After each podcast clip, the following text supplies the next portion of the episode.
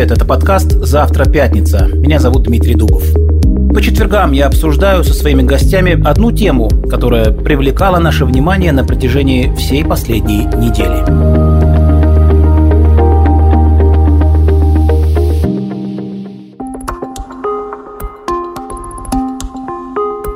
Если судят, например, какого-нибудь сантехника, то этому сантехнику никогда не скажут, как только ты уйдешь из своей профессии, то мы это э, запишем тебе в плюс и по этому поводу снизим тебе наказание.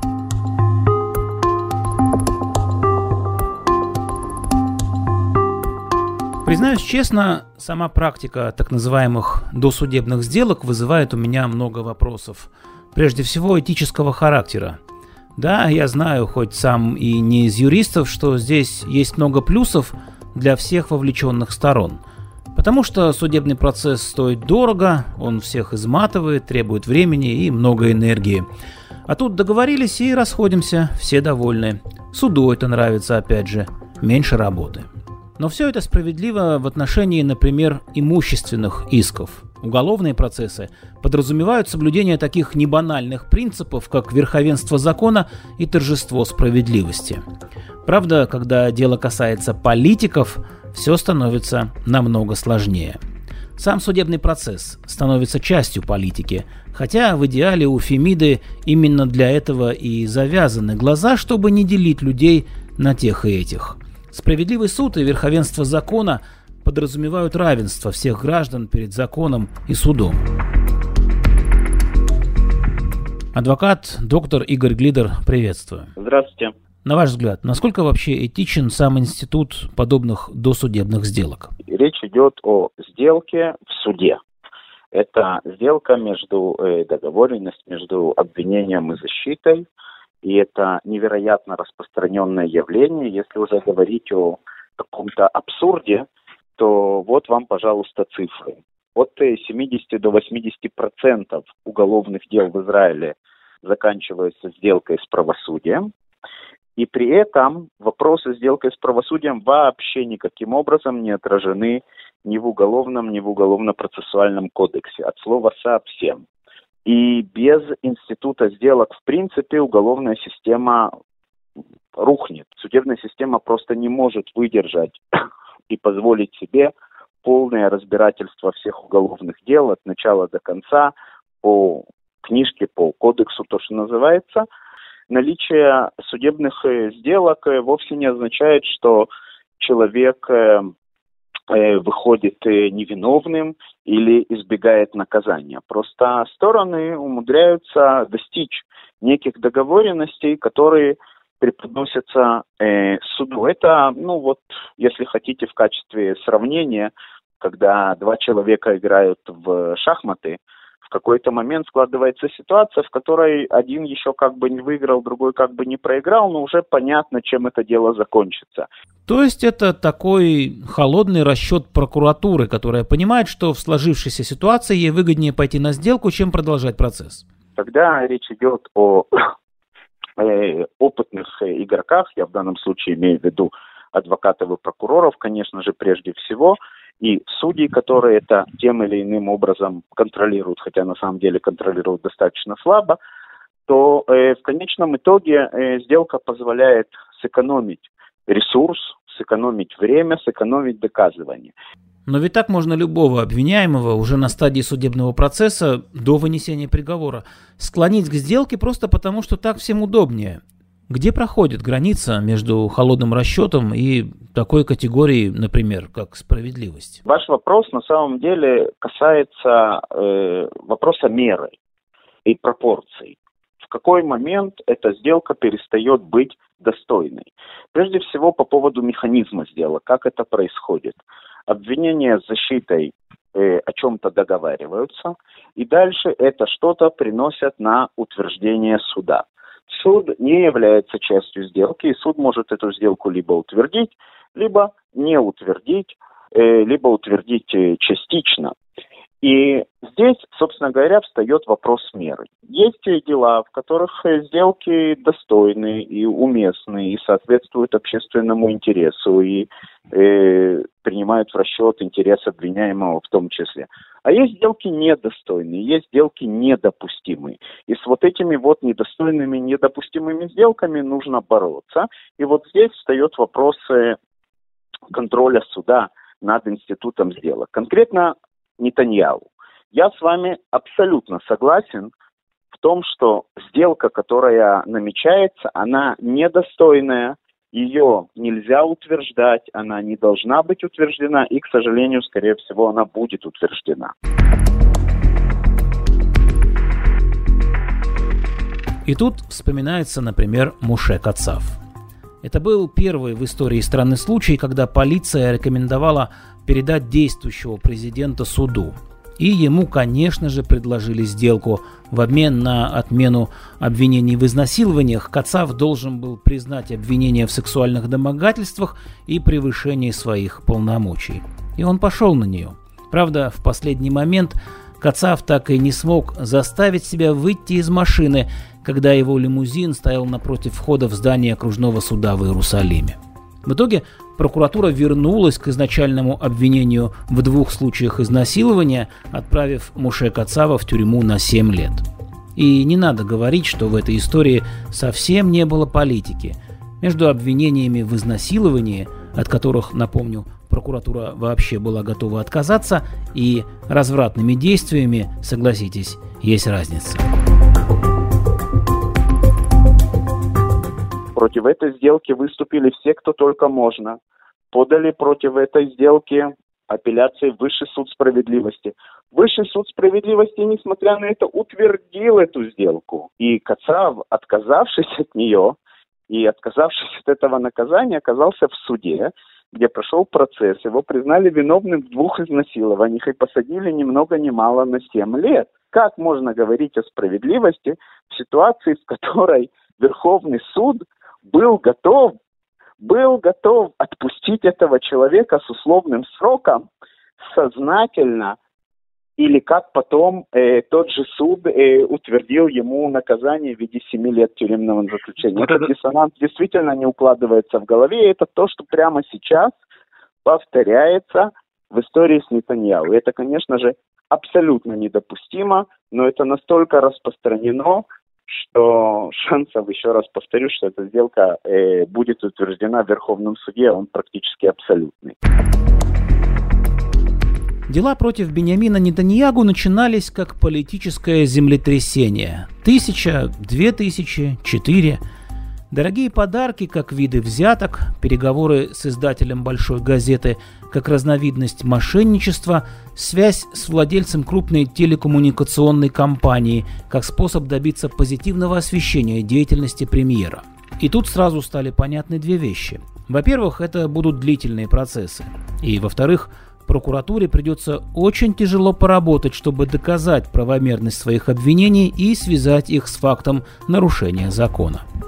Я не говорю о том, что Нетаньягу не нарушал закон. Я говорю о том, что это еще нужно доказать в суде. И вот тут действительно произошло землетрясение. Сообщение о возможной досудебной сделке, в рамках которой дело 2000 вообще будет закрыто, параграф обвинения во взятке будет отменен, а Нетаньягу признает себя виновным в злоупотреблении общественным доверием по делам 1000 и 4000 и будет приговорен к общественным работам сроком на 3 или 6 месяцев.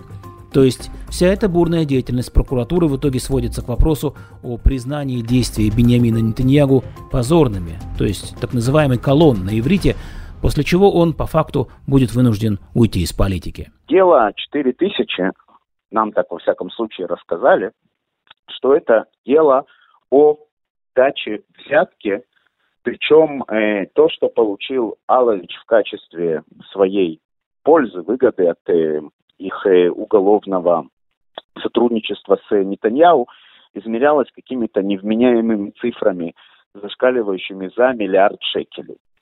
И вы действительно абсолютно правы, что э, Мандельблит, когда сообщил всей стране о том, что он таки да, решил выдвинуть обвинение против премьер-министра, рассказывал нам, как была собрана специальная группа, которая долго-долго-долго исследовала материалы уголовного дела, взвешивала все за и против, состояла из наилучших прокуроров э, нашей прокуратуры.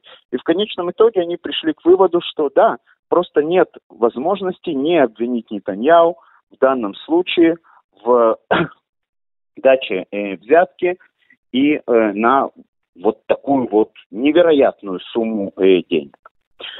И как сегодня из вот этой вот э, совершенно жуткой нарисованной нам картины э, собирается то же самое обвинение, э, переквалифицировать действия Нетаньяу и нивелировать все эти э, суммы, которые действительно просто, ну, трудно воспринимаемые обычным человеком, и привести все это в конечном итоге к какому-то достаточно небольшому наказанию, которое в себя не будет включать тюремное заключение, сказать э, сложно. Тот факт, что эта сделка сейчас вообще обсуждается, говорит о том, что либо прокуратура не доработала и хочет выжить из ситуации максимум возможного, либо изначально некоторые из судебных дел были, что называется, ни о чем. И тогда вопрос вообще, зачем их открывали. Интерес Нетаньягу тоже понятен. Еще не выступали некоторые из государственных свидетелей, например, Шлома Фильбер и Ари Ару. Платить адвокатам надо, да и возраст уже, можно и о пенсии подумать. А тут возможность выйти из ситуации с относительно минимальными имиджевыми потерями. Вопрос только в том, согласится ли он, ведь политика – самый сильный из всех известных наркотиков.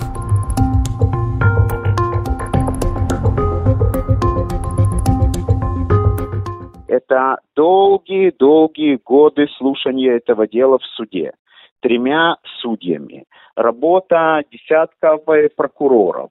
Это так тяжело, это так сложно. И в конечном итоге это приводит э, к очень большой государственной нестабильности. Ведь давайте посмотрим правде в глаза. Четыре э, э, раза мы ходили на выборы. Почему мы четыре раза ходили на выборы?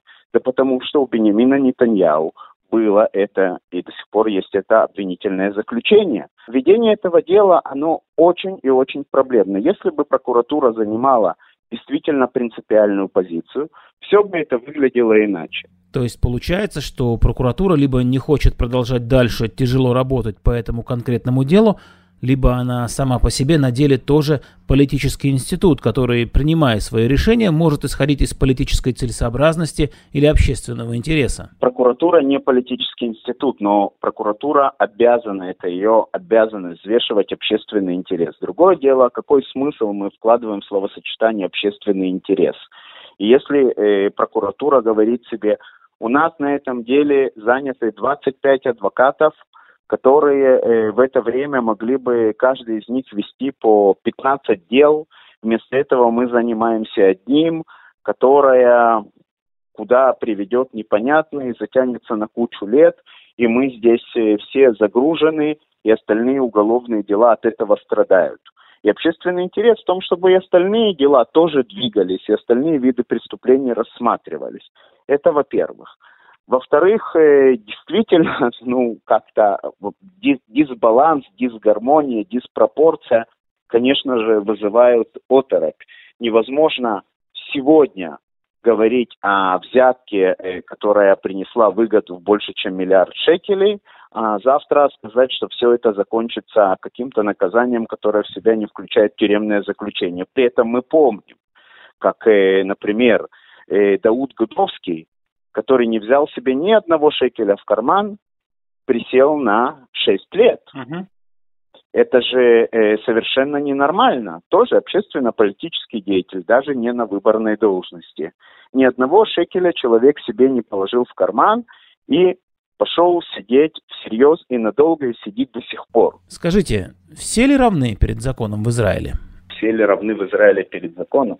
Я думаю, что э, в любой стране тот человек, у которого есть больше материальных возможностей, общественных возможностей, возможностей обзавестись э, адвокатской поддержкой, общественной поддержкой, политической поддержкой, он равнее, чем тот другой, у которого всего этого нет. Но при этом про политиков так это работает. Обратите внимание, Терри, с ним сделали сделку, часть которой он уходит из Кнестета, его как бы вклад. То же самое было в свое время с Эйзером Вайцманом. То же самое э, э, было с э, достаточно большим количеством политиков, у которых есть вот эта вот возможность по нашей какой-то привычке, что это почему-то э, засчитывается в плюс. Человек говорит, хорошо, я больше политикой заниматься не буду, или прямо сейчас я уйду, может потом я вернусь, но сейчас я уйду, и это как э, жертва, которую он как бы приносит, и она ему засчитывается как часть наказания. Это, конечно же, двуличие, так это не должно работать, это ненормально, но, к сожалению, это практика, которая очень и очень и очень распространена. Игорь Глидер, спасибо. Всего хорошего, до свидания. Я думаю, мы еще поговорим об этой истории не один раз. Мне не нравится эта история по ряду причин. Во-первых, остается открытым вопрос, виновен ли Нетаньягу в политической коррупции или же его, как он сам утверждает, оклеветали. Досудебная сделка не дает ответов на эти вопросы. Во-вторых, если бы это был не действующий, а затем и экс-премьер, была ли бы тогда прокуратура готова пойти на соглашение в похожих случаях? Ну или же перевернем ситуацию. Взяла ли бы она на себя задачу доказывать, что, например, позитивное освещение в прессе может быть частью взятки? Уголовное судопроизводство не может быть мотивировано политическими целями. Ну и, наконец, в-третьих, и это самое важное, какие выводы мы делаем из этого – если врач плохо лечит, а адвокат нарушает закон, то у них отзывают лицензию. Политик, любой политик, может, видимо, разменять правосудие на упомянутый колон. Получается так. Это был подкаст «Завтра пятница». На следующей неделе поговорим о политических последствиях этой сделки, а именно о гонке на пост нового лидера партии Ликут и возможном изменении всей политической карты Израиля. Иными словами, Создает ли возможный уход Нетаньягу из политики условия для очередных досрочных выборов? Слушайте нас на всех дигитальных платформах, а также в мобильном приложении 9 канала.